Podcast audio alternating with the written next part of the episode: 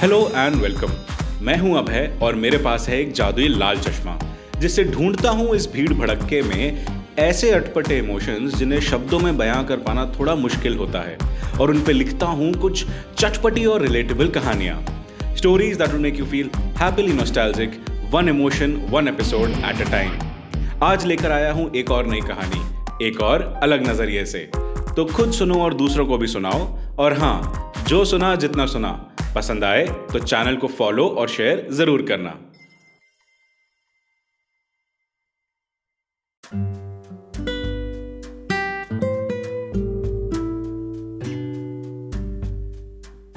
Schedule के हिसाब से ठीक नौ बजे हम न्यू ज्वाइनीज का सेशन लेने के लिए ट्रेनिंग रूम में अब सर आ चुके थे। हमें कंपनी में सिर्फ़ पंद्रह ही दिन हुए थे, लेकिन इन सर के बारे में हमने काफ़ी कुछ बहुत लोगों से सुन रखा था। न सर पे था किसी बड़े बाप का हाथ और ना ही नाम के आगे कोई फैंसी कॉलेज डिग्री। थी तो सिर्फ़ रायपुर से हिंदी मीडियम में की गई बीएससी की पढ़ाई और ज़िंदगी को मेहनत और लगन से चलाने का जज्बा। तीस मिनट के सेशन में उन्होंने हम सबके कई सवाल लिए और किसी ने जब हमारे जॉब डिस्क्रिप्शन पे उनकी राय मांगी तो वे बोले कि इस फैक्ट्री में बनाई मोटरसाइकिलों से कोई दूध वाला अपने दिन की बोनी करता है तो कोई डब्बा वाला दोपहर का लंच ऑफ़िस में डिलीवर करता है। हमारे स्कूटर पे कोई सिक्योरिटी गार्ड कुकड़ती ठंड में सबसे पहले जाकर फैक्ट्री का ताला खोलता है तो वही बंदा शाम को उसी स्कूटर पर अपने बीवी बच्चों के साथ लद कर दशहरे का मेला देखने जाता है। हर नट और बोल्ट की ज़िम्मेदारी आपकी है, उनके सपनों की ज़िम्मेदारी आपकी है। आज की ये कहानी, नमक कम, कंधे भारी कर देने वाले इमोशन, ज़िम्मेदारी की है।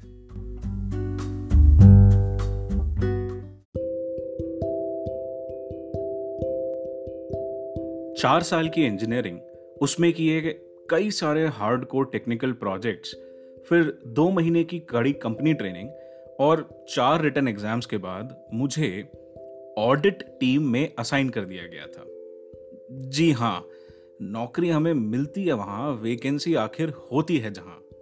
ये कॉरपोरेट दुनिया का वो सच था, जिससे अब मैं वाकिफ हो चुका था और जहाँ पे अक्सर इंटरेस्ट और पैशन के चूरण को आंसुओं में घोट कर पी जा लेना होता है। इतना सा फॉर्मूला हर साल लाखों लोगों का पेट पालता है। इस महीने का ये मेरा सातवां टूर था और अब तक छापे के वक्त स्टाफ को उंगली करके सच निकालना और मोहल्ले की औरतों की तरह मीन मेक करना ना चाहते हुए भी मेरी स्पेशलिटी बन चुकी थी।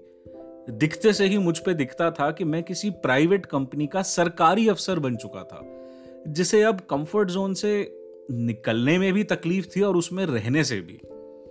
इसलिए गोडाउन के जंग खाते इस कोने में गुमनामी में पड़ी ये मोटरसाइकिल सी जैसी दिख रही कोई चीज़ आँख में चुभ रही थी। अपने दो महीने के करियर में मैंने आज तक ऐसा कुछ नहीं देखा था। पसीने में तर मैनेजर से इसके यहाँ होने पर सवाल पूछा तो वो बड़े साहब को बुलाने के बहाने खुद ही फरार हो गया। तो फिर मजबूरन काली दाल में नमक ढूँढने का काम मेरे ऊपर ही आ गया। क्योंकि मेरे बॉस जो हैं, उनको तो हाई बीबी की प्रॉब्लम है ना। बताना मुश्किल था, क्योंकि मोटरसाइकिल को आधा खोल रखा था। पिछला टायर और चेन सेट भी पूरा खुला हुआ था और हैंडल पे काफ़ी सारे एक्स्ट्रा बटन और तारे लगा रखी थी। मैंने इस अनचाही वस्तु की रिपोर्ट लिखने के लिए अपना कैमरा निकाला, कि अचानक से पीछे से एक आवाज़ आई। और तब मुझे समझ आया कि कौन और क्यों इस दो पहिया गाड़ी को तीन या चार में बदलने की कोशिश कर रहा था। राकेश ने विनम्रता के साथ बगल में पड़ी कुर्सी मेरी तरफ़ घसीटते हुए मुझे बैठने का निमंत्रण दिया और खुद हाथों का सहारा लेकर चढ़कर बगल के स्टूल पर बैठ गया। फिर बारह साल के किसी बच्चे जैसी एक्साइटेड आँखों से मुझसे पूछने लगा, आप कंपनी से आए हो ना, सर? जब सुबह से दिमाग में झिकझिक चल रही हो तो कैसे एक अदरक वाली चाय दिमाग को एकदम सतर्क सा कर देती है ना? राकेश को देखते ही मैं एकदम वैसा ही शांत, सुन्न और सतर्क हो गया। सोच की ट्रेन ज़ुबान के स्टेशन पर रुक ही नहीं पा रही थी। साल भर से बना रहा हूँ, सर, इसे। वो गुप्ता जी की बड़ी मेहरबानी है कि उन्होंने गोडाउन में थोड़ी जगह दे दी। नहीं, औज़ार मेरे हैं। धीरे धीरे समझ और तनख्वाह से जोड़कर लगा लेता हूँ। राकेश ने फिर एक डंडी से मास्टर जी की तरह मोटरसाइकिल में उसके किए गए मॉडिफिकेशंस को मुझे समझाना चालू किया। सर, आज से ना दस साल आगे का डिज़ाइन है ये। एकदम fully automatic brake clutch accelerator सब कुछ हाथों के बटन से चलेगा। अब छोटा मुँह, बड़ी बात सर, लेकिन कंप्लीट होने पर क्या आप इसे अपनी कंपनी के बड़े अफसरों को दिखा पाएँगे क्या? मेरा मेरा ऐसा मानना है साहब के बहुतों को चाल दे सकती है ये मार्केट में। करते क्या हो तुम राकेश? कुछ मिनटों बाद जब मैं थोड़ा संभला तो तब मैंने उससे पूछा। पाँच बजे तक नगर पालिका में चपरासी हूँ साहब और आठ बजे तक कक्कू किराने वाले का सामान वामान लगवा लेता हूँ थोड़ा बहुत तो थोड़ी एक्स्ट्रा पॉकेट मनी वहीं से आ जाती है। सोच में खोया मैं राकेश की चुटकी से वापस होश में आया।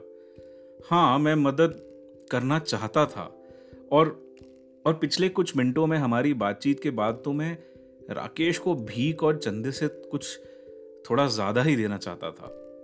पर मैं उसे ये आश्वासन नहीं दे सकता था कि मैं इसे अपनी कंपनी के बड़े अफसरों को दिखा पाऊँगा, क्योंकि उनमें से कईयों की खुद की ज़िंदगी में नमक कम था।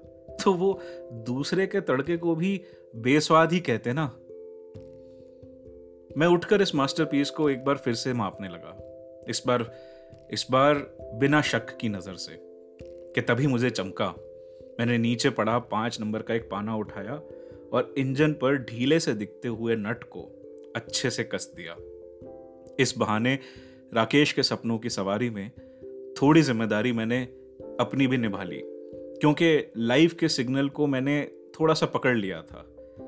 खुशियाँ कई बार धीरे धीरे बनाने से ही तो बनती हैं।